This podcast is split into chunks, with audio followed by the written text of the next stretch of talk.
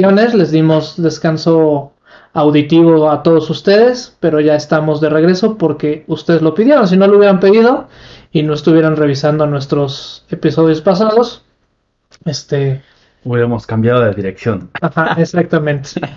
no, pero estamos aquí, le digo, somos también eh, pues muy, muy fanáticos, muy seguidores, eh, entusiastas, si lo quieren ver así, del cine, entonces pues también siempre estamos como pues viendo todo, ¿no? Tanto cine comercial, cine no comercial, todo esto. Ya estamos eh, aquí de vuelta en celuloide. Y bueno, ya entrando a las mejores películas del 2019, obviamente hay muchas películas y hay grandes películas, entonces fue una labor editorial titánica, la cual casi no acabamos todavía. aún seguimos, aún seguimos eso. debatiendo acerca de lo que lo que va a calificar y lo que exactamente, pero yo sí les puedo dar una de las recomendaciones, y yo creo que es Jojo Rabbit o Jojo Rabbit. Este, yo creo que esta película es visualmente y como, como trama en general es magnífica, ¿no? La podría comparar con La vida es bella, ¿no? Por esta manera en que nos retratan una situación bastante cruda de la manera más infantil y con mayor imaginación. Yo creo que Taita Waititi este, fue, fue maestro, ¿no? O sea, lo que tengo entendido es que el guion era del 2011 y hasta el año pasado tuvo la oportunidad de producirlo.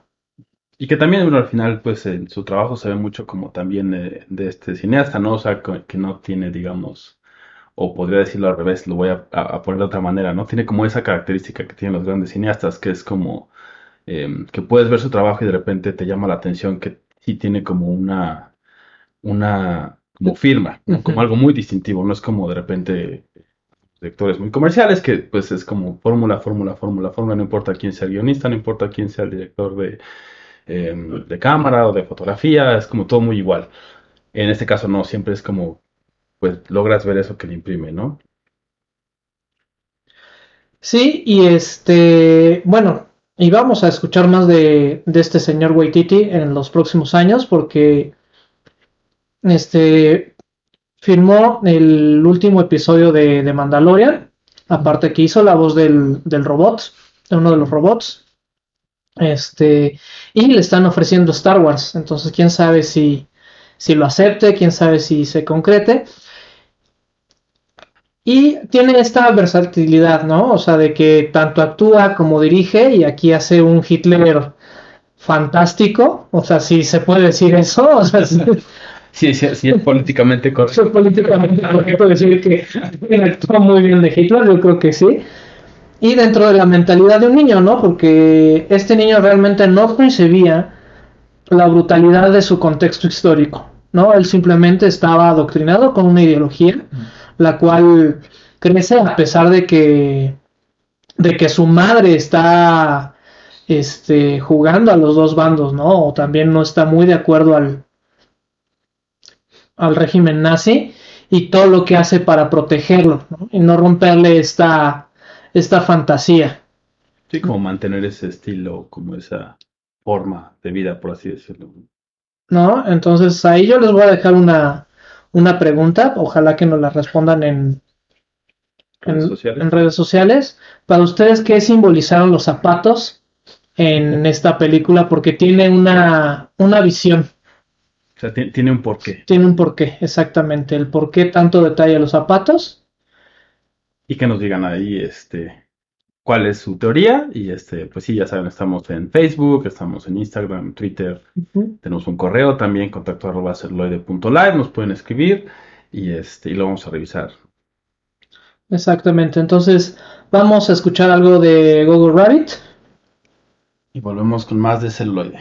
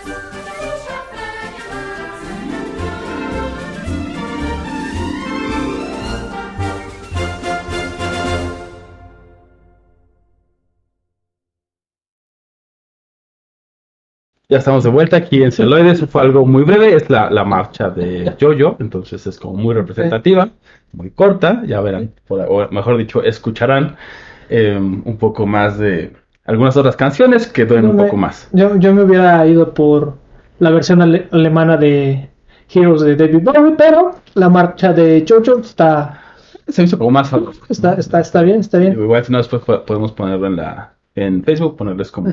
Un poco más del soundtrack. Exacto. Y bueno, dinos, Balan, ¿tú qué película nos recomiendas? Bueno, para mí obviamente es como, está muy este, tendencioso. Eh, para mí, pues, eh, Once Upon a Time in Hollywood, ¿no? De Tarantino. Es- Ya hemos hablado de... ya hemos hablado de ella, ¿no? Pero bueno, en este caso, pues, es como un poco el inicio de temporada con este tema del 2019. Y bueno, pues a mí, como les he dicho, soy fan de Tarantino, pero también es eh, por una razón, ¿no? Y, o sea, que la haya elegido. Eh, para mí, una de las cosas que más me llamó la atención de la película fue como eh, también ese, ese tipo de simbolismos también que usó, ¿no? O sea, que de repente sí se metió mucho en eh, como representar en ese momento histórico. O sea, incluso eh, que haya elegido a Margot Robbie, ¿no? O sea, sí se parece un montón a esta actriz, se me olvidó, Sharon Tate. No del nombre, este, se pare- o sea, se parece mucho, si bien obviamente no es la misma persona, pero da mucho como el feeling incluso de cómo habla y todo eso, y a pesar de que como que en la trama no tiene tanto sentido. O sea, si ves realmente Sharon Tate en esa película y Margot Robbie no tienen un peso tan importante como pareciera en los trailers o en, el, en, en la publicidad. Y se me hizo interesante eso, o sea, que, que de alguna manera jugó con nosotros O al menos jugó conmigo. Ya ustedes me dirán si también con todos ustedes, que pareciera que iba a tocar el tema de Sharon Tate y de su, de- del tema de su muerte, ¿no? Vaya. Y como que todo eso iba a tocar, y no, o sea, fue como que un poco el gancho, pero también un poco la puso ahí. Y por ejemplo, una de las cosas que me llamó mucho la atención es eh, cuando va al cine por, eh, por sí misma o ella sola, ¿no? O sea, como que esa escena pareciera que está como de relleno, porque realmente parecía no tener como una conexión. Pero creo que era un poco manteniendo ese gancho como de, de si estoy jugando. morbo. Ajá, yo estoy jugando con ustedes. ¿De, de- de qué la voy a poner a hacer, no? Porque sé... Pues sí, un poco, y también como el morbo de a ver, ¿no? Entonces, así seguramente va a llegar, y entonces van a ver cómo entra, y sí vemos al grupo, ¿no? De, de estos eh, chavitos de, de Manson, pues. Ajá. Pero no como lo hubiéramos esperado de alguna manera, porque si a Sharon Tate la van a matar y va a pasar y algo va a pasar ahí. Y no, fue como, ajá, los tenía hasta ahí y aquí va, ¿no? Hacia donde yo quiero llevarlos y hacia los que de alguna manera lo- los quiero como, como confrontar hasta cierto punto, ¿no? Porque eh, muchas entrevistas, pues, que le han hecho, ¿no? Siempre dicen, eh, si es como, eh, para él la violencia es como si está bien o está mal, y es como, pues es violencia, eso Sí. es lo que pasa, y es como muy entretenida en ese sentido, ¿no? Siempre lo ha dicho, es muy entretenida. Y tan es así que por eso, o sea, Sharon Tate, vuelvo al punto, ¿no? Como ahí está, y la van a matar, y ya lo sabes, y ya sabes que no fue ni siquiera una muerte, o sea, no digamos bonita o no, sino pues fue una, una muerte pues, de las más horribles que pueda haber, vaya, ¿no? Y pues todos tenemos eso en la mente, y por eso siento que la pone y la pone y la pone hasta que de repente se te olvida que estuvo ahí, y, de- y al final también la vuelve a poner como muy ahí. Muy casual. Ajá, y es como, ok. Entonces, como que todo eso de alguna manera es muy, si bien es muy Tarantino, también tiene mucho que ver como eh, la forma de contar historias en el cine, ¿no? De una Claro. manera distinta y jugar con eso, o sea, que se atreve a jugar con la historia, con algo que pareciera que no deberíamos de jugar, por así decirlo, o sea, que ya lo había hecho, pero Eh, Para mí, la, la mejor historia, este, o bueno, la mejor parte de la película es cuando justamente el personaje de Brad Pitt llega al, al pueblo, ¿no? De donde están estos cuates de Manson y él llega muy retador a decir, bueno, pues quiero ver a mi viejo amigo, a ver si, si tienen el permiso y, y- y cómo se empieza a alterar el ambiente, se empieza a poner tenso, se empieza... Entonces, ¿cómo juega con esa tensión? y nos da este juego de que, oye, pues este cuate se está poniendo loco, lánzate para, sí, regrésate para ver qué onda y para ver qué onda, ¿no? Entonces nos juega con un con una serie de cortes que tú dices, oye, este güey va a llegar sí, y va a partir este todo lo que tenga que partir, sí, claro, o va a estar bueno, sí, ajá, va a estar bueno y de repente es así como de, Y justo es como el tema cinematográfico que hablábamos el otro día, o sea, esa secuencia, ¿no? Desde que le dicen, ¿sabes qué? Lánzate. Bueno, le dicen a la, a la Ajá, chica, ¿no? la Ve chica y ve y cógelo. con- ajá. Y pareciera que es muy rápido todo, porque él así lo eligió. Los cortes de cuando va cabalgando son Sí, literalmente sí. geniales, porque puedes ver Es lo que, vertiginoso, es vertiginoso. lo que decimos, que es tan amante del western que hasta cuando no es un western también es un western. Sí. Y solo con una secuencia de cabalgar. La ta, ta, ta. Y entonces tú dices, no, pues sí llegó, ahorita se van a armar los golpes o algo, ¿no? Porque pues, los dos son hombres de acción o lo que sea, ¿no? Pero pues de repente es como, ¿qué? O sea, no, pues no llegó, tampoco estaba cerca, o sea, no todo es de alguna manera como parece. Y aunque si dijeras, eh, cinematográficamente dijeras, pasó muy poco tiempo, porque yo di cinco segundos, pues es obvio que Sí. no. O sea, la distancia que tomó la otra sí la hace larga, la distancia que toma es dinámica, juega mucho con eso. Entonces, pues por eso creo que, que la elegí, ¿no? Tiene como toda esta carga. En lo personal, eh, siempre, siempre voy a estar en contra. Tarantino. No, no, no. No, ¿sabes qué? Me pasa, del diablo? me pasa que también soy muy fan de Tarantino, pero eh, siento que hay eh, muy pocas cosas de su genialidad rescatables en esta película. ¿No? O sea, sí, la, la escena en que, en que regresa con su amigo, también la, la escena de la, la pelea con, con Bruce Lee. O sea, se me hace, se me hace muy, muy chido cómo puede llegar a ciertos absurdos. Sin embargo, creo que la fórmula, y aun cuando me emocioné con, eh, con, con el final y, y que me puse a reír como loco en el cine, ¿no? Eh, se me hizo la misma fórmula utilizada en Bastardos sin Gloria. Entonces, eh, de repente cuando veo ese final, aun cuando me estoy carcajeando y tal, eh, no pude más que traslapar como todos los personajes y dije, ah, sí, este güey cumple la función de tal, este güey cumple la función de tal. Aun cuando soy fan de Tarantino, ¿no? Se me hizo muy, muy parecida y de repente, no sé si me decepcionó o... O cayó en ese lugar común. Ajá, sí, más bien, o sea, como que sentí como si se hubiera estancado, ¿no? Porque incluso eh, Hateful Eight, eh, Hateful, perdón, Hateful Eight, eh, aun cuando, cuando toma como estos, este, estas figuras, ¿no? Retóricas, o las mismas figuras retóricas a las que está acostumbrado, el resultado es muy, muy diferente. En, en este caso se me hizo... ¿no? Ajá, exacto. En este caso sí se me hizo como muy, como si se hubiera estancado. Digo, no, no lo, no lo diría así porque sé que, Sí, claro. sé que Tarantino no podría estancarse, ¿no? Eh, simplemente por el hecho de ser Tarantino, Ajá. pero, pero sí podría recaer en ello, ¿no? O sea, sí puedes, de Sí, repente que- la crítica sí puede llegar a, híjole, ya se estancó.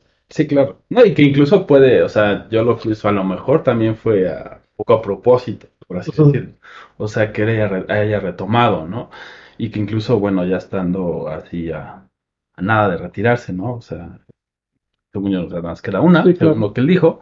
Entonces, Pero dijo película, igual se avienta una serie. Una serie, sí, o sea, Mm. y al final puede hacer miles de cosas, ¿no? O sea, también con el renombre que tiene. El también puede ser un montón de cosas. Ah, sí, también. pero- es así como. No, es, es justo lo que voy, o sea, con esa parte de redefinirse, o sea, ves que todos sus guiones, o todos los guiones que ha dirigido eh, han sido eh, de él, ¿no? O, o sea, han sido originales, no han sido basados en novelas ni nada de eso, aunque puede tomar elementos de otros lados. O sea, menos, no me sorprendería que a lo mejor su última película sí estuviera o basada en un libro o fuera de alguien más, un guion. O sea, sé que es algo muy extremo, a lo mejor no, pero, o sea, yo no lo descarto. O que a lo mejor haga la, la última original y que después haga una adaptación o algo así. Es como que la idea que a lo mejor es porque justamente es eso, o sea, pues también es como, ya tiene muy aterrizado que, que Thomas le gusta, ¿no? Volvemos un poco a lo mismo, o sea, que Thomas, que, qué tipo de personajes, como dices, ¿no? Incluso algunos diálogos, Sí, ya, te metes muy a detalle, sientes como el mismo flow, el mismo ritmo. También por eso agarras a L. Jackson y agarras como los mismos actores para ciertos roles, porque tienen esa sonoridad, esa, esa vocalización, ese ritmo al hablar, etcétera. Entonces, siento que después esa pudiera tener. Que hasta se, se convierte en una parte como de fetiche, ¿no? O sea, un. Sí, sus, sus actores fetiche. Sí. Y sus eh, como géneros fetiches. Pero ¿sabes, sabes, por ejemplo, eso es rescatable en Tarantino, ¿no? O sea, aun cuando te ponga a Samuel L. Jackson en todas sus películas, este se comporta de muy diferentes maneras, ¿no? Sí, sí. No es, por ejemplo, como Johnny Depp con este Burton. Burton, que a mí en, un caso particular, no me, no me agrada mucho el cine de Burton, ¿no? Eh, Que, que le, que le quisieron voltear la tortilla, ¿no? A, a Johnny Depp. ¿por qué? Pues porque lo estaban acusando de maltrato familiar y terminó siendo el maltratado. No, no, no, se puso Eh, bien bueno, ajá. buscaré acerca de ella.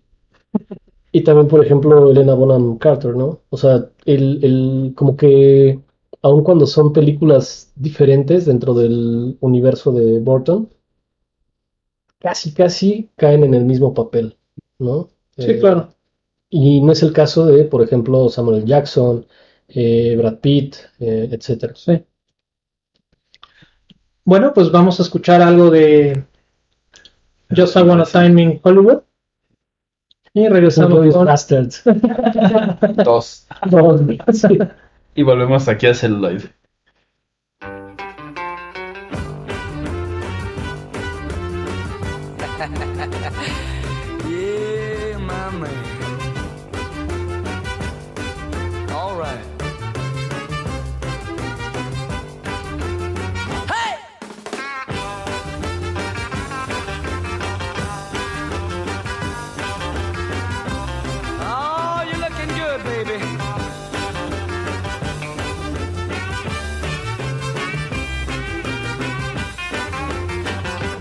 Tell you a story every man ought to know.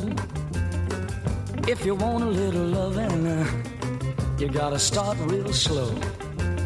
She's gonna love you tonight now. If you just treat her right now, oh, squeeze her real gentle. Gotta make her feel good. Tell her that you love her like you know you should. Cause if you don't treat her right, uh, she won't love you tonight. uh. If you practice my method just as hard as you can, you're gonna get a reputation as a loving a man. uh. And you'll be glad every night that you treated her right.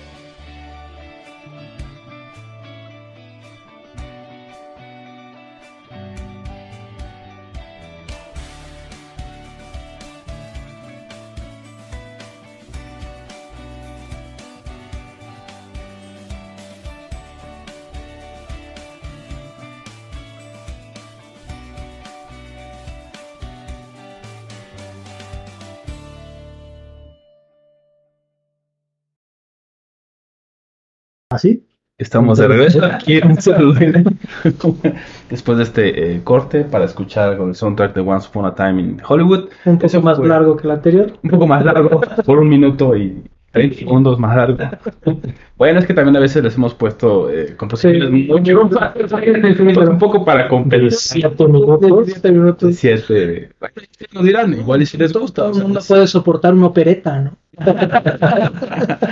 Y si no, bueno, pues ahí están nuestros medios de comunicación, redes sociales, está Sí, estamos Facebook. en Facebook, Instagram, Twitter. eh, Twitter. Estamos como celuloide o celuloide-red de Rewind, ¿no? De como las videocaseteras. Sé que algunos son jóvenes y no, no saben qué es una videocasetera. Pueden googlearlo y van a ver a qué nos referimos, ¿no? Y por qué le pusimos eso. Y bueno, ahora tenemos del señor recurrente. del señor recurrente tenemos Rocketman, que eh, igual, bueno, esta película también fue hecha en el 2019, ya que estamos hablando de ese año tan, tan bonito, ¿no? Tan, tan memorable. Cosas tan, tan padres como... Sí, como, como las películas. Sí. Y bueno, el, el director es Dexter Fletcher, que es quien también dirigió la película acerca de la banda Queen. Entonces, puede haber ahí como algunas similitudes eh, entre, entre aquella película y esta. De hecho, en algún momento mm, no hace la referencia implícita el director, pero sí hay, hay algo, ¿no? Eh, que, que puede llegar a unir estas dos películas. Y bueno, nos relata. Es el SIDA. No, no es el SIDA. Políticamente correcto, Joe Rabbit. Me sentí incómodo, entonces.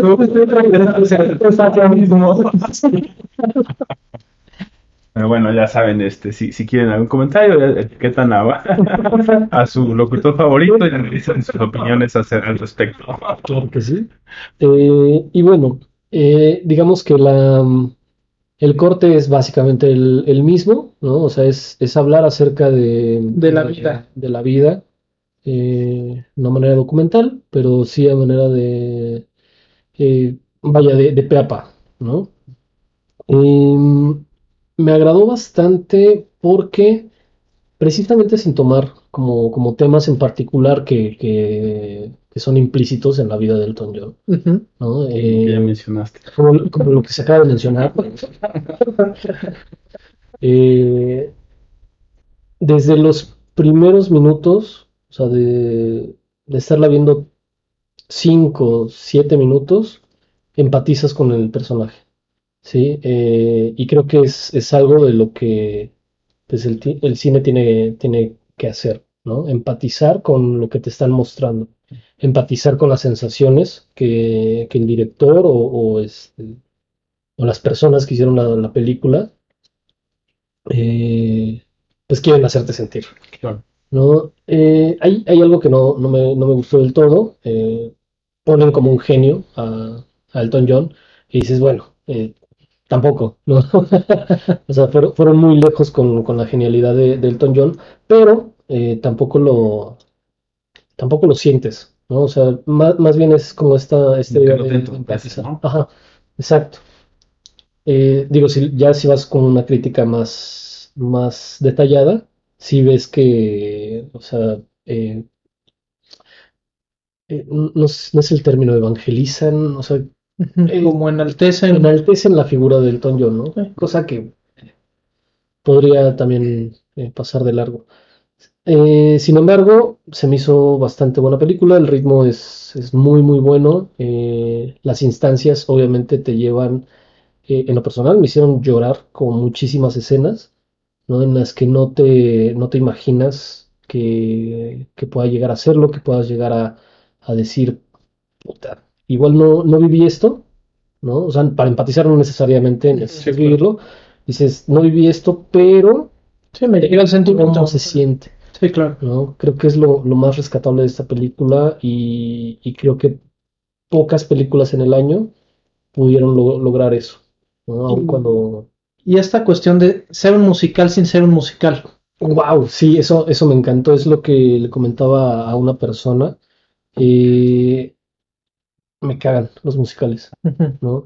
Los únicos que he soportado han sido Los Miserables y eso me iba a salir a las dos horas, o sea, porque dije ya, por favor. Sí, sí, sí.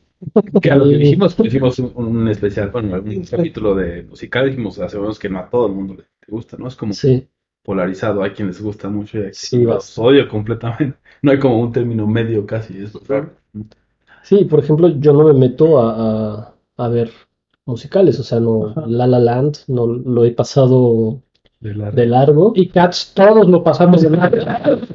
Eso por otra situación, ¿no? No importa si es musical o si, o si no, pero incluso, por ejemplo, eh, se me hizo buena El Rey León, ¿no? El remake. eh,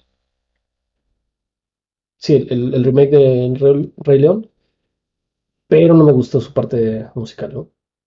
Sin embargo, con Rocketman sucede algo muy, muy chido. O sea, el, el- eso que dices, Borre, ¿no? El ser musical sin ser musical. O sea, no, no es necesario que tengas el grupo eh, coreográfico cantándote las canciones y enalteciendo al principal. No, no, no. O sea, Ni coreografías, ni nada, Ujú. movimientos. sí, o sea, se sirve de muchísimas herramientas el, el director para, para que no caiga o no recaiga necesariamente en, en género musical, ¿no? Y, y está muy, muy bien llevado. El ritmo ya les comentaba, me pareció muy bueno. Sin embargo, creo que al final sí peca de, de meter como muchas canciones, ¿no? Al principio es, te lleva en, en can- entre canciones y, digamos, ¿Y vivencias? y vivencias, ajá. Eh, pero al final como que ya, Es como, sí, se está acabando el, ajá, se está acabando el tiempo y pum, pum, pum, todo lo que viví en, en- en canciones, ¿no? Eh, también me parece un acierto pues haber terminado con eh, la canción que vamos a escuchar en, en el corte, ¿no? Eh, así, así termina. Y yo neta estaba esperando el momento en el cual dijera, sí, en esta escena viene, sí, en esta escena viene. Ya cuando llegamos a la mitad del- de la película dije, no, la dejaron al final y efectivamente. Con justa razón. Ajá. Y bueno, no sé a ustedes qué les, les parezca, qué, qué opinión tengan. No sé, yo, yo justamente lo, lo que más valoro de la película es que es un musical sin ser un musical. Y este, pues toda esta parafernalia, ¿no? Que rodeaba a... Ay, se me fue su nombre. El- El. A ese señor. Ah, ese tenía- El señor consigue. Ay, Al señor B, no el A. Nos disculparán, regresamos con toda esta, esta temporada 2. Entonces, Por favor, y- la manera en que clasifico a mi cerebro no es muy políticamente correcta. Después, ay, no, el otro señor con Asimov, ¿no? También, ¿no? No, bueno. pero bueno, No, no, mal, Rocketman, lo que te gustó. Yo creo que mejor vamos con el corte. Es algo de Rocketman, de Elton John. Y pues regresamos aquí en Salud.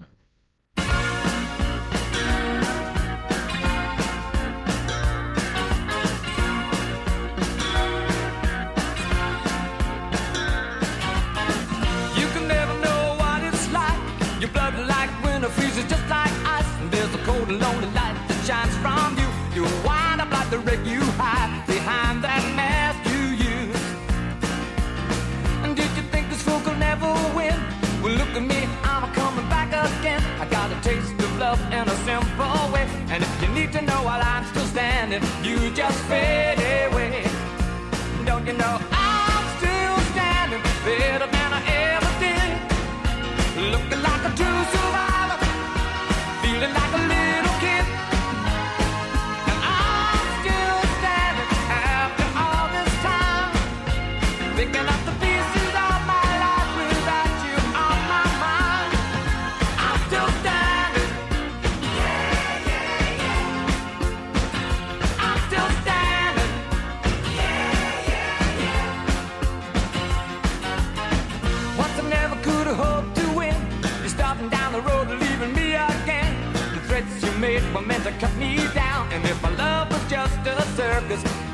found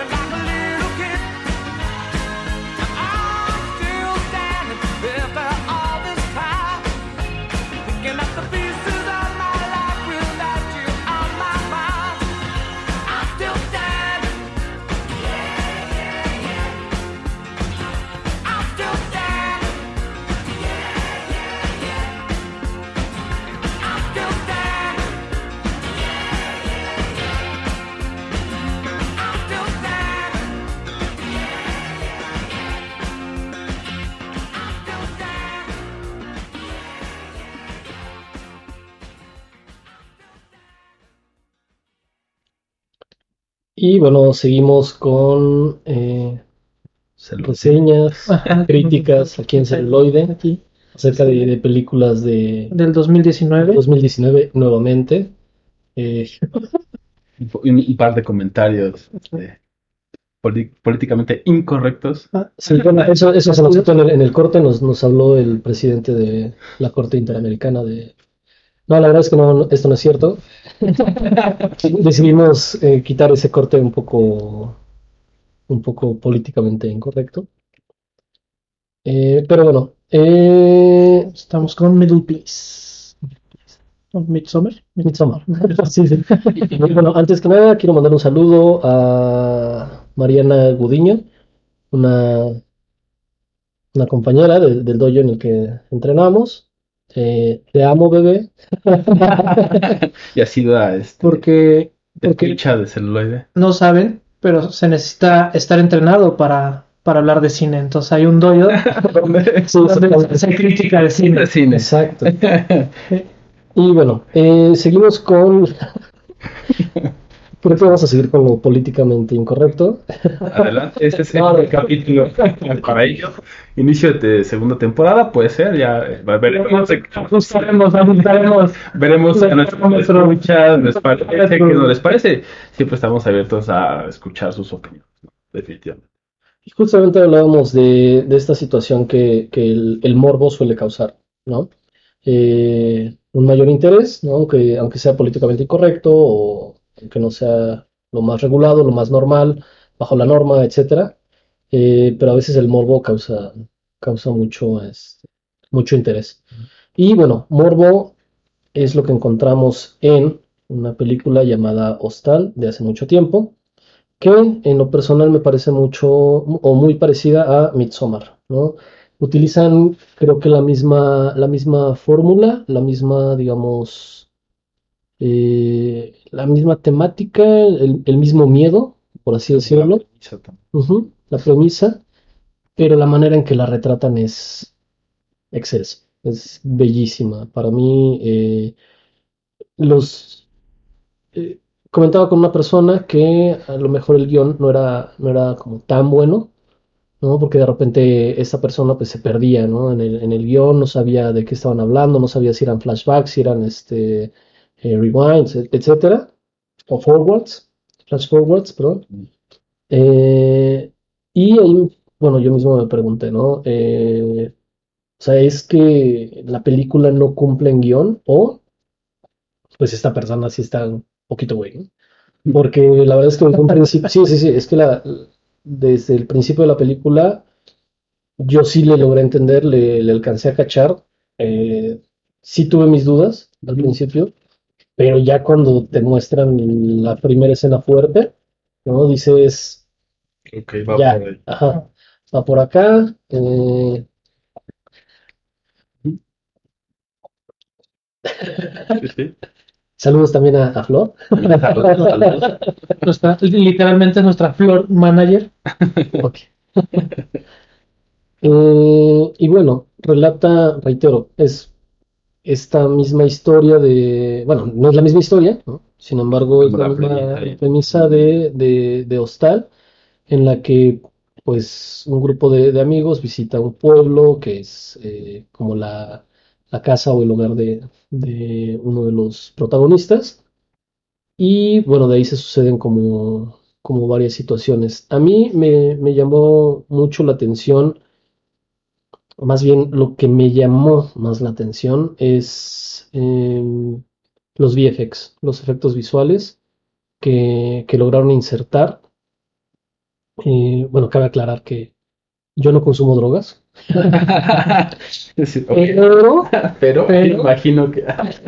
Sí, o sea, pero está muy, muy bien retratado el uso de, de alucinógenos. No, la verdad es que me llamó muchísimo la atención esta, esta situación, ¿no? El, cuando llegan al, al campamento de estas personas o de este, de este pueblo, antes de, de entrar, consumen eh, una, una droga, exacto, alucinógena, psicodélica. Mm. Y cuando empiezo a ver los efectos es de, sí, así es, o sea, así, así se ve. Sí, seguramente así es, ¿no? Las he probado, ¿no? Pero Pero, tengo amigos que atestiguan. sí, tengo amigos que me dijeron, sí, así es. Eh, el caso es, es ese, ¿no? La verdad es que me, me pareció muy, muy buena elección de, pues sí, de departamentos de, De efectos de visuales. efectos visuales, porque así es como se experiencia un, un- un viaje psicodélico, ¿no? No, no veo otra manera de, de mencionarlo. Y bueno, el, todo el retrato de, de la cultura, eh, vaya, la, la- la sensación filosófica también me dejó como, como muchas cosas. Eh, esta situación de dividir la vida por, por etapas es genial, ¿no? Eh, también me comentaba, pues, esta, esta persona, es que en guion, ¿no? De repente hay, hay, hay muchos, este, hay muchos baches. ¿Por qué? Porque si, por ejemplo, tú como, como externo a la cultura ves lo de- eh, los rituales que llevan a cabo, te vas, ¿no? Ujú. Pero dices, güey, es que todo eso lo tiene muy, muy, muy bien controlado el director, porque te dice, sí, sí se pueden ir, pero no hay camioneta, pero no hay esto, pero no hay lo otro, o sea, no es, no se ve forzado, ¿no? Toda la trama no, no se ve nada forzada, en mi opinión. Y eh, reitero, en cuestión como filosófica, esta, esta situación en la que incluso las personas deciden y dicen, Me ¿a quedo. Ajá, me quedo, eh, pero iba más al, al, al ritual, ¿no? En que dicen, ya acabó mi vida, no quiero sufrir a partir de mis 72 años, me parece, eh, y es mejor como, como acabar con este, con este ciclo, ¿no? Y me voy feliz, entre comillas. A lo mejor la manera no, no está tan chida, pero... eh, Sí. Pero ya como tranquilo, como cerrando. Ajá, Y, y pues bueno, también podemos ver la evolución, ¿no? Del, del director, que es este Ari Aster, desde el anterior, que creo que es el, de- le- el legado del, del diablo, y la otra es algo extraño sobre mamá, que tiene esto de que empieza con una escena que posiblemente no te la contextualiza muy bien, en este caso es este la muerte del novio, sí, y en algo extraño sobre mamá, este, pues que sabes que algo está acosando al, al protagonista y no te explican bien qué es. Entonces yo creo que ha ido afinando su fórmula hasta llegar a, A esto. a esto. Y lo que te comentaba fuera del aire, o sea, nunca el color blanco me había dado tanto miedo. ¿No? O sea, creo que también la podemos comparar un poco con El hombre de mimbre, ¿no? Esta otra película de Nicolas Cage, donde justamente llega a un, Pueblo.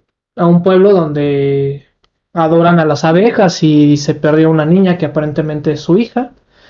Y pues se va enterando de todo esto y justamente tiene toda la oportunidad para irse, pero entre el, el descubrir qué está pasando y el, y el morbo, o sea, ahora sí que la curiosidad mató al gato, pero se murió sabiendo. Sí, que puede, puede llegar. Sí, sí, sí. ¿no? O sea, la fascinación del morbo. Y bueno, en el sentido también estaba pensando de, de que de repente, ¿no? Estas películas o algunas otras que pueden llegar a ser como complicadas o que no todo el mundo de repente las entiende la primera vez que las ve, tiene que ver como algo que siempre les hemos dicho, ¿no? De, de aumentar el lenguaje Mm. eh, cinematográfico y todo esto, ¿no? Porque de repente estamos muy acostumbrados a ver un tipo de películas, cuando cambia el ritmo o cambia esto de los flashbacks eh, o, o forward, como que te rompe el esquema de lo que conoces, Claro. puede que sea conflictivo en ese sentido. Y por eso siempre le decimos, ¿no? Como traer cosas distintas, tanto comerciales, no comerciales y de todo, que pueden tener diferentes ritmos, diferentes visiones, ¿no? Como decías, o sea, el mismo director va como, allá- yo, yo siento que más allá de una fórmula es como su forma de ver y de acercarse al cine, ¿no? Como su, lo que les decía, como su firma, ¿no? O sea, todos tenemos Sí, una claro. forma de escribir distinta, todos así. Igual, pues los directores son artistas al final del día, Mm. podríamos decirlo, Sí. de muchos. y, este, y pues ahí también es una parte de cómo interpretan un guion, o si ellos lo hacen, cómo lo llevan, porque es distinto la palabra escrita o la forma escrita a visual, ¿no? Entonces creo que también es, Claro. es parte de ello. Y, ok, vamos a un corte más. Ok. Ah, bueno, no, no, dime, tenías. Sí, justamente eh, acerca de esto que, que mencionas, ¿no? Eh, la casa productora es A24, A24.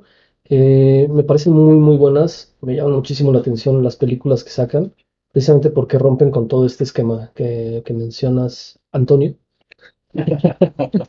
Eh, vaya, es, es como este esquema hollywoodense al que eh, nosotros mexicanos estamos muy acostumbrados porque por la cercanía con el país eh, y de repente nos rompe algo eh, y no sabemos, ¿no? cómo, cómo reaccionar o no sabemos si es, si es malo o no sabemos si criticarlo como algo, algo erróneo, ¿no? E incluso también en lo, en lo que comentas tú, Borre, en el color blanco jamás me dio tanto miedo. Cabe destacar que la psicología del color es lo que mueve mucho al, al cine, precisamente por ser, por ser imagen, y todo este tipo de películas de suspenso y de terror tienden a irse a, a colores oscuros, este, opacos, etcétera, Asociados. Ajá, asociados a, la psicología de la imagen eh, y del color, pero en esta ocasión se nutre de otras herramientas para hacerte sentir eso, ¿no? Y el color blanco, puta, dices, ¿qué quiere el director? ¿No? Sí, O sea. Me quiere volver sí, sí, sí, sí. Beethovenesco. Ujú. Y es básicamente eso. Ok, No, no, no. Muy bien, qué, qué bueno que interrumpiste el corte. Ahora sí, vamos a un corte. Recuerden que estamos en vivo Y en Es- directo. y en directo por si quieren mandarnos algún mensaje. Estamos en Facebook, en Twitter y en Instagram como celuloide.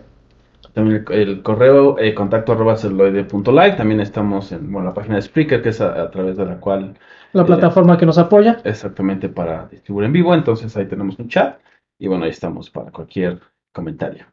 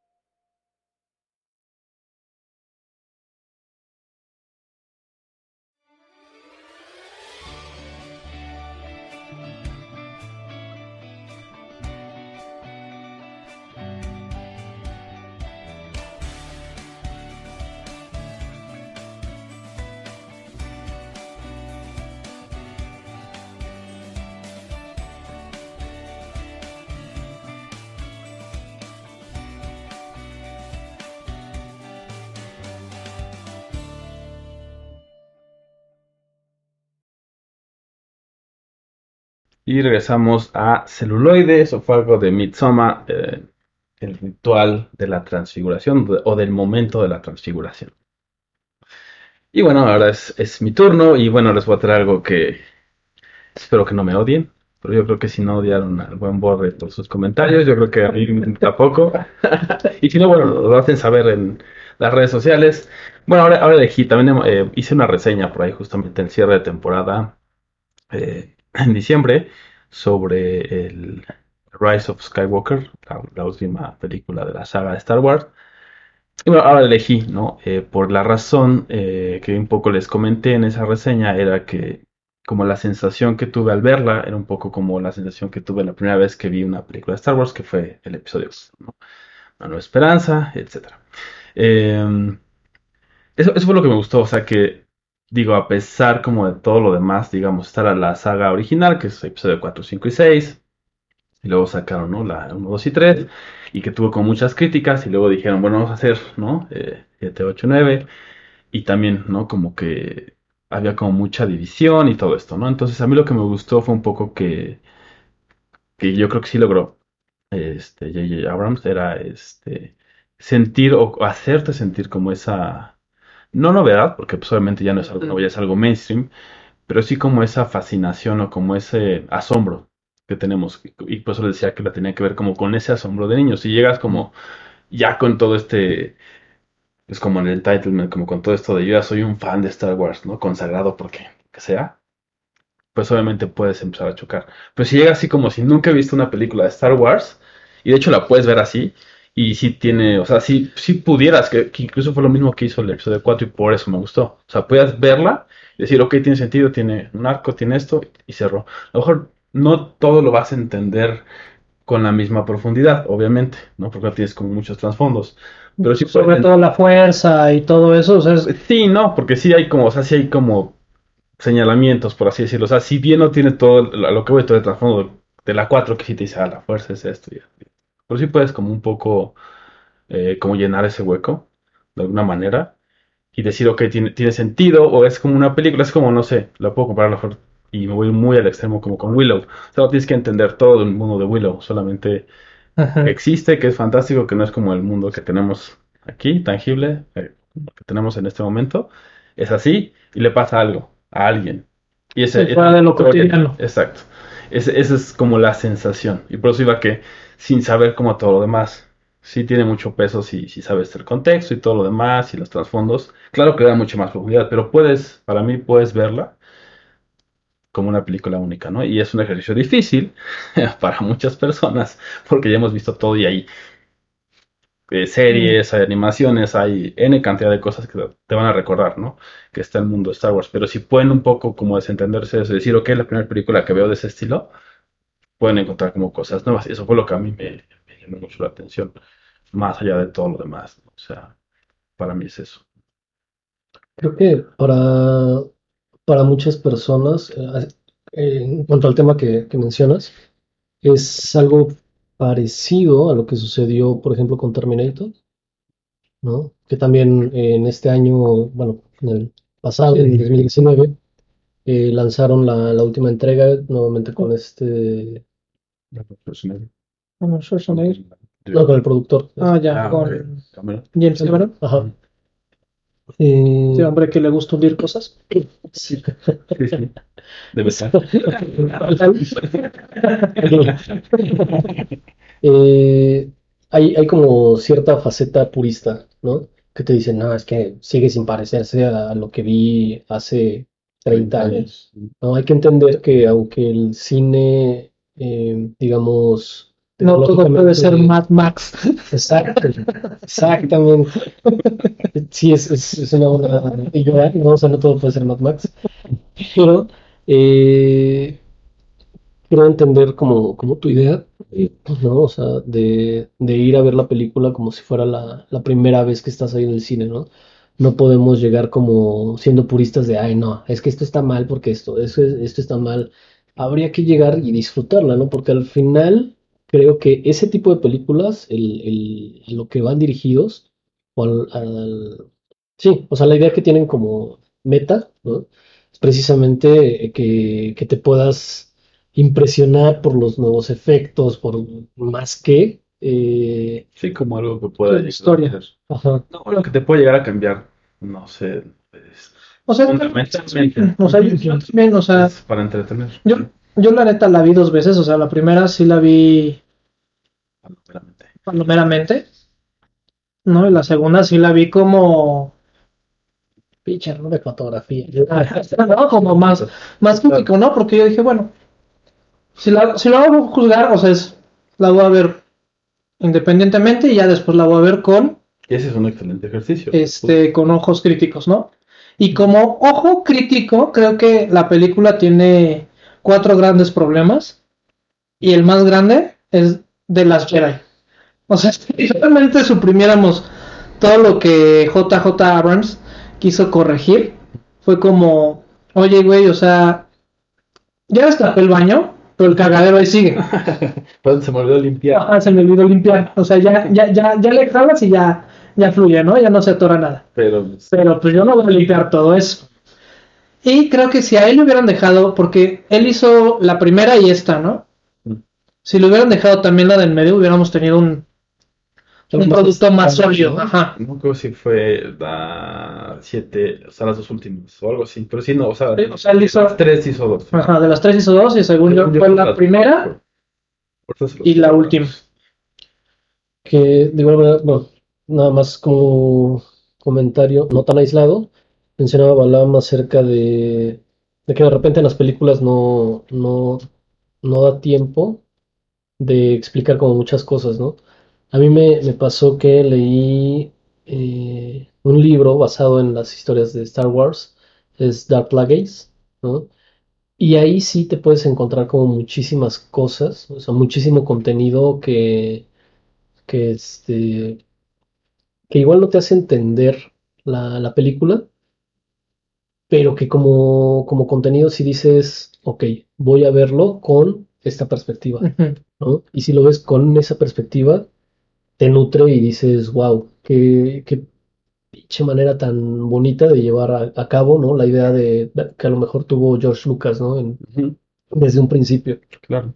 ¿no? Y que te quita como esta, esta onda purista, ¿no? Es que en la primer película, ¿no? O sea, nútrete como de, de todo, ¿no? También en, en la literatura puedes hallar muchísimas cosas que, uf, Y justo esa es la intención. eh, y bueno, ya, ya chequé el dato, si es correcto. eh, hizo la, o dirigió y escribió la The Force Awakens y luego eh, The Rise of Skywalker.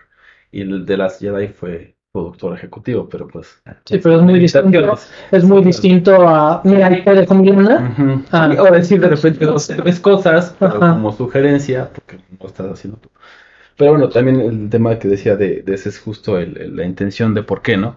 De verla con esos ojos y aprender como cosas, porque si estamos como con todas estas barreras, no, no vemos como cosas que sí te pueden mover muy por dentro. Por ejemplo, para mí, eh, y tiene que ver un poco con mi personalidad, ¿no? Como el tema de la espiritualidad y todo eso que está muy cargado también, o sea, el tema de la fuerza y todo eso es un tema, podríamos decir, espiritual, Mm.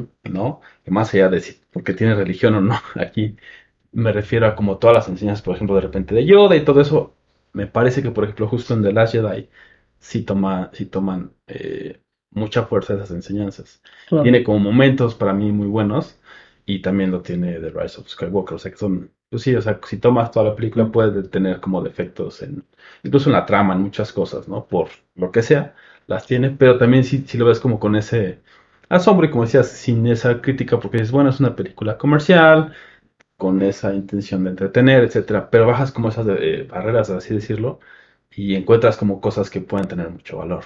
Entonces, esa es, es como el, la razón por la que elegí esta película. Y, y bueno, o sea, no es lo último que vamos a saber de Star Wars, ¿no? Digo, ahorita también es el final de un ciclo o de una saga completa, ¿no? Este, estaban ahí los rumores de que le querían regresar el control creativo a George Lucas, este, no saben si van a sacar la, la serie de Obi-Wan, este, ya va a salir la última temporada de, de Clone Wars, ¿no? O sea que también ahí va a resolver varios huecos que, Que que, no- dejaron. que nos dejaron. Este se confirmó la segunda temporada de, de Mandalorian. Entonces hay, hay mucho para dónde caminar, ¿no? Lo- como les decía en el corte anterior, este el señor Waititi posiblemente tome la siguiente trilogía o algún proyecto. Pero la que ya no va a continuar es la que era la directora ejecutiva, porque ella sí dijo renunció o la renunciaron. Entonces no, no, no se sabe, pero ella dijo, ¿saben qué? Me aparto porque no tengo el tiempo.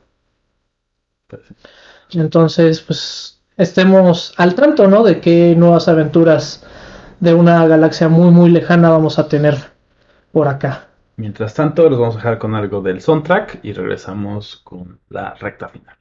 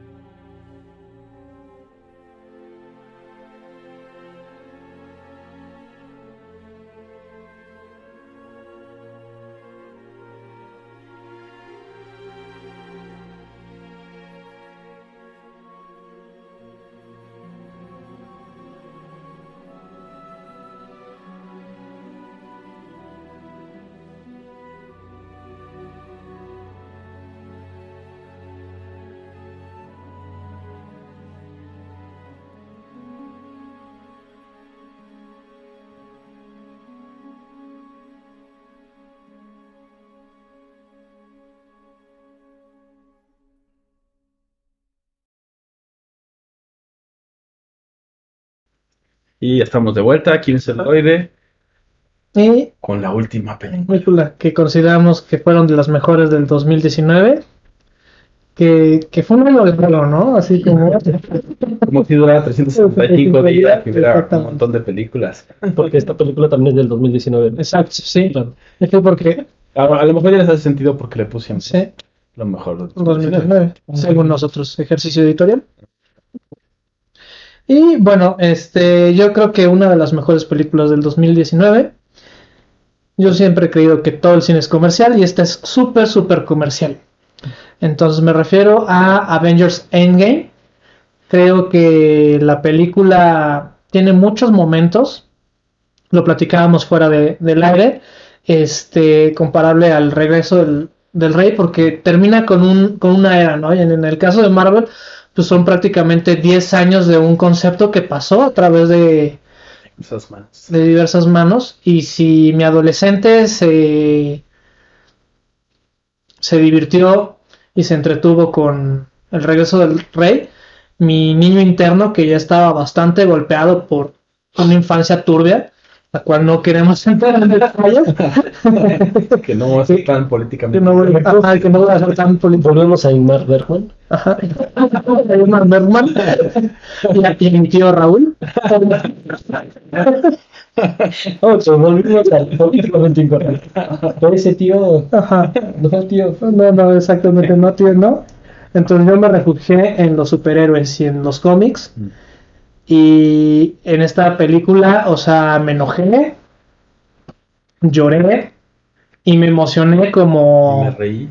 y me reí como nunca, ¿no? O sea, a pesar de que dura, decían que no íbamos a aguantar porque duraba tres horas, pero chavos, nosotros crecimos con el Señor de los Anillos, eso era Sí.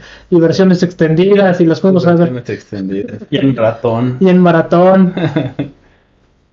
Entonces sí, yo creo que por todo lo que conlleva este el cierre de un ciclo este en, en Marvel y, y cinematográficamente, o sea, nos, nos tuvo a todos 10 años viendo así como de, güey, ¿cuál va a ser la, la siguiente película? No todas fueron buenas, hay unas así este excelentes, después yo les puedo compartir mi, mi top 10 de películas de Marvel. Estaría bien igual si los si quieren, o sea, nos dejan igual el comentario, ya saben que un ser, ¿no? El- Un programa dedicado a eso, ¿no? O a cualquier otro género, o a cualquier otro, digamos, Sí. saga, o etc. No, pero yo creo que las tres veces que las vi, la- la- las tres veces me emocioné cuando el Capitán América toma el, el martillo de Thor. Que de hecho ahora sí lo puedes decir. Sí, lo puedo decir, es que no lo puedo decir. no lo puedo decir y estábamos todos con el. Ah, ¿no? O, o- o la mítica frase, ¿no? De Avengers. Este, esperamos 10 años para escucharla. Ajá, Avengers Assemble. Esperamos 10 años para escuchar esa frase así. Por, Y por que además todas las películas te, te, te fueron llevando, o sea, como dices, también puedes decir te obligó un poco a ver las demás, ¿no? Para tener, como hablábamos de este contexto, las puedes ver, ¿no? Las puras de Avengers y ya. Sí. Pero obviamente tienes más profundidad si ves todo lo demás. Aunque, claro, no todas son, ¿no? Eh, buenas, o en el caso, por ejemplo, de Hulk, ¿no? Que hay Sí, no. N cantidad de Hulk y N cantidad de versiones de Hulk. Es Sí, hasta pesado de repente verlas, aunque seas fan, ¿no? sí, Pero vaya, todo lo demás sí se va construyendo y sí. es muy. No, y, y también no- nos está llevando ahorita a otro a otro punto, ¿no? Donde ya la línea entre la serie de televisión y lo que va a pasar en, en, en el cine, en la pantalla grande, pues ya está relacionado. No, ya han existido esos pininos este, con la serie de este, Agentes de Shield, que cosas que pasaron en el cine tienen consecuencia directa en la serie. Sí, No, ya- que no sea la línea principal. sí, no, no con los eh, como los superhéroes más grandes y todo eso, pero sí, y de repente también si ves la serie, tiene como algunas cosas que dices, ah, Sí, claro. algunos personajes secundarios o de repente algún algún evento que fue muy determinante, pues afecta en la serie, ¿no? Y esa creo que es una gran serie, pero lo que nosotros queríamos ver eran cameos de nuestros superhéroes, este, digo, algo imposible en ese Entonces, porque pues es así como un minuto de, del Capitán América así interrogando a un güey, Y ya. Pues, este, ya se les iba todo el presupuesto de la serie con temporada. Ajá. Va a ser temporada de dos capítulos. Exactamente, no, nada más por, por 30 segundos. por 30 segundos. Y el cómo justifican ya finalmente el cómo resuelven este conflicto de con situaciones cuánticas, el cómo acomodan todo desde la película anterior a esta. Este, creo que es algo que realmente es memorable. Y que además estaba pensando justo eh, el tema, ¿no? Por ejemplo, y, eh, otro de mis directores, creadores muy eh, querido es Joss Whedon, que dirigió la primera, ¿no? Y que teoría iba a dirigir las demás y todo este. Bueno, la primera y la Sí. segunda, sí. Sí, fue la de... Primera, ¿no? No, fue la segunda, fue la era de Ultron. Pero él tuvo el control, digamos, durante una etapa, o sea, después de la primera de Avengers, le dan el control de, Avengers. de- de- de- del universo Marvel, saca la segunda, se queda con Agentes de Shield, E que de hecho tiene muchos elementos de Buffy la cazavampiros y ponemos atención porque, ¿sí? Porque somos fans. Porque somos fans. Bueno, entonces ese, ese es como el, el punto, o sea, la toman diferentes eh, manos, diferentes creadores, ¿no? Ajá. Más allá de que, por ejemplo, soy fan y todo eso, pero es un poco lo que pasa también en los cómics, cómo vas justificando las tramas. Sí. Porque en los cómics pasaba exactamente lo mismo, ¿no? Y aquí ya la parte más geek de todos nosotros, pero eh, de repente igual, ¿no? O sea, generaban eh, una línea de tiempo, una línea de los superhéroes y esto y de lo que pasaba, Ujú. Avengers, y llegaba alguien más o, o sacaba esa saga y entonces llegaba otro escritor, tenía que hacer algo, y, pero y que tenía que tuviera... arreglar y tenía que... Y, y pasó como algo similar, o sea, no, las ves y sí tienen como ese, ese arco, a pesar de que pueden tener como... cada uno a su estilo de cada director, tenían, digamos, un objetivo común que era llegar a este punto. Y ya como llegó, pues al final es como, ok, o sea, tiene sentido, me gustó. Y todo lo vamos a hacer con escenas, postcréditos, 20 segundos. O sea, ¿sabes? Lo podría representar con un cadáver exquisito. ándale, exactamente, un cadáver exquisito de directores unidos Ajá. por escenas de 30 segundos que te unían una película con otra para Sí. que tuviera sentido el... El, el final, ¿no? El final. Sí, como todo el, el final de todo el arco de las mismas, ¿no? Ujú. Y bueno, pues obviamente todos los momentos, como decía, ¿no? Memorables, los efectos especiales, al final también si ven los detrás de cámaras, pues es Sí, bastante, bastante chamba, ¿no? Para todos los... eh, para la postproducción y para los efectos visuales y impresionantes. maquillaje, todo. Entonces, Pues digo, no, no era para menos, ¿no? Y como paréntesis cultural y retomando un poco de JJ Abrams, este, les recomiendo mucho el cómic de Spider-Man que está escribiendo él con su hijo. Ahorita va a salir el número 2, pero nos plantea un, un Spider-Man en un futuro no muy lejano, que ya no es Peter Parker. Ok, Entonces, este, interesante. Justamente es el hijo de Peter Parker y sus conflictos con el padre que dejó de ser superhéroe y, ¿Con y él descubre. Ajá. Con el tío, no, no, no, ahí no. Aquí no hay tiempo. No, aquí no hay tío. Justamente se llama Ben Parker. Ok. Su tío. por su tío. Bueno, entonces vamos a dejarlos con algo de Avengers. Regresamos para. Con recomendaciones. Regresamos con las recomendaciones. Ajá. Excelente. Entonces dejamos algo de Avengers, Celuloide. Estamos de vuelta.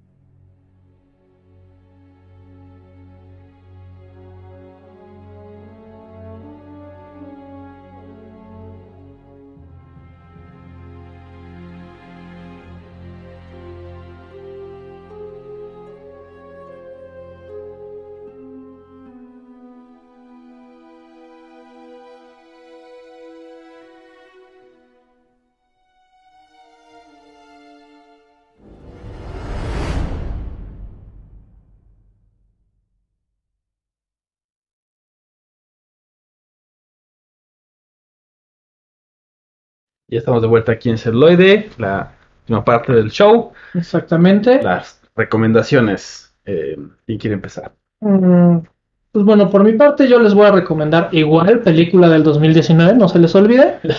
este, Contra lo Imposible, que en inglés es Ford versus Ferrari. ¿No? Aquí este es Chris- Christian Bale al lado de Mark Damon, donde los dos justamente son empleados de Ford, uno es el piloto, el otro es el ingeniero y tienen que buscar la manera de derrotar a la marca opuesta. Este basado en una historia real, una historia verífica o verídica y verídica también. y verídica también. Entonces, este, muy buen drama, es, momentos de acción bastante buenos y actuaciones excelentes. Ok, pues ya tienen una. Eh, por mi parte, yo les voy a recomendar una que es bastante, bastante larga. Hablando de películas largas, tuvimos una discusión eh, fuera de fuera del aire y es The Irishman, ¿no? Que pues está en Netflix, dura tres horas y media, si no me equivoco, algo así. ¿Eh? Entonces, eh, pues yo decía que la, que la estaba viendo como en, en Dura siete capítulos. Porque pues sí, de repente es como eh, diferente. Justo era mi, mi punto que decía fuera del aire, ¿no? Cuando vas al cine, pues llegas, pagas, te sientas y no te puedes salir y verla después. En cambio, como la tienes en casa, pues bueno, puedes darte este lujo de verla en un solo, en una sola emisión o ver como cachitos y irla viendo. Es bastante buena, incluso también lo que ya hemos puesto por ahí en la página de cómo hicieron como para rejuvenecer a los actores, ¿no? Se me hizo bastante interesante la técnica. Bueno, no, va- no interesante porque ya era algo conocido, sino que la tomara ya pudiendo hacerlo con eh, otro tipo de efectos, ¿no? Que pues fue mucha chamba y sí se nota la diferencia eh, de, de- de cómo se ve, ¿no? que le soban así. con- Ajá, o sea, al final es- Photoshop. Sí, o sea, a manita, entre comillas, pues, eh, y es interesante. Pudieron haber hecho otras técnicas más fáciles incluso y dijo no. Y sí se nota porque, bueno, al final sí se nota. Se les recomiendo mucho, muy buen, pues también, ¿no? Trama, muy, muy, este, muy Scorsese, entonces, totalmente recomendable. Y bueno, yo a mí me gustaría recomendar dos, eh, no películas. Uno es un corto de el corto de Anima de Tom York, que seguramente muchos ya lo vieron, eh, porque fue muy, fue muy sonado. Eh, este me pareció muy muy bueno en cuanto a, ay, no, no podría decir que de algún universo en específico, ni siquiera el de, el de Radiohead, vamos a, pero retrata muy bien como eh, toda la mentalidad que, que hizo que Tom York pudiese eh, crear ese, ese tipo de música, ¿no? Y digo, también en lo, en lo personal llegó en un momento en el cual no, no me llevaba muy bien, empaté muy bien con, con el cortometraje y bueno, eh, eso queda como recomendación. La otra, uh, esa sí es una película que les quiero recomendar, se llama Good Boys. Eh, no es muy buena película, la verdad es que no lo es, pero eh, es un muy buen ejercicio de eh, como esta transición entre el, digamos, no es, no es, no es un old school, sino cómo, cómo la, cómo infiere las nuevas tecnologías o el nuevo humor dentro del cine, ¿no? Se me hace, se me hace como un muy buen ejercicio, aunque la película no, no sea muy buena, es algo que ya, ya hemos visto, o sea, es este, la clásica aventura de, de un grupo de, de morros, ¿no? Que quieren igual, uno de ellos quiere conquistar a otra, otra chica, eh, pero dentro del camino pues se van hallando como nuevas tecnologías, o algo que no habíamos visto propiamente en, en cine. Se me hace un muy buen ejercicio, aunque no sea eh, muy buena película. Ok, pues también es, Sí. es válido y también sirve, como les decíamos, ¿no? Como este diccionario eh, visual. También sirve mucho para incrementarlo y que pues vayan experimentando con cosas diferentes. Pues bueno, eso fue todo lo que tenemos en esta emisión. Pues vamos a estar de regreso nuevamente eh, la próxima semana. Este, igual si quieren escuchar algún tema, eh, bueno, no algún tema, sino algún eh, género de cine, o si quieren que vayamos a hablar de alguno de los universos creativos como Marvel, Star Wars, lo que quieran, pues ahí manden los, los comentarios. Mi nombre es Dana Mendoza Yo soy Roberto Uribe. Y el recurrente Hugo. y esto fue Celuloide. Gracias y hasta Hasta la próxima.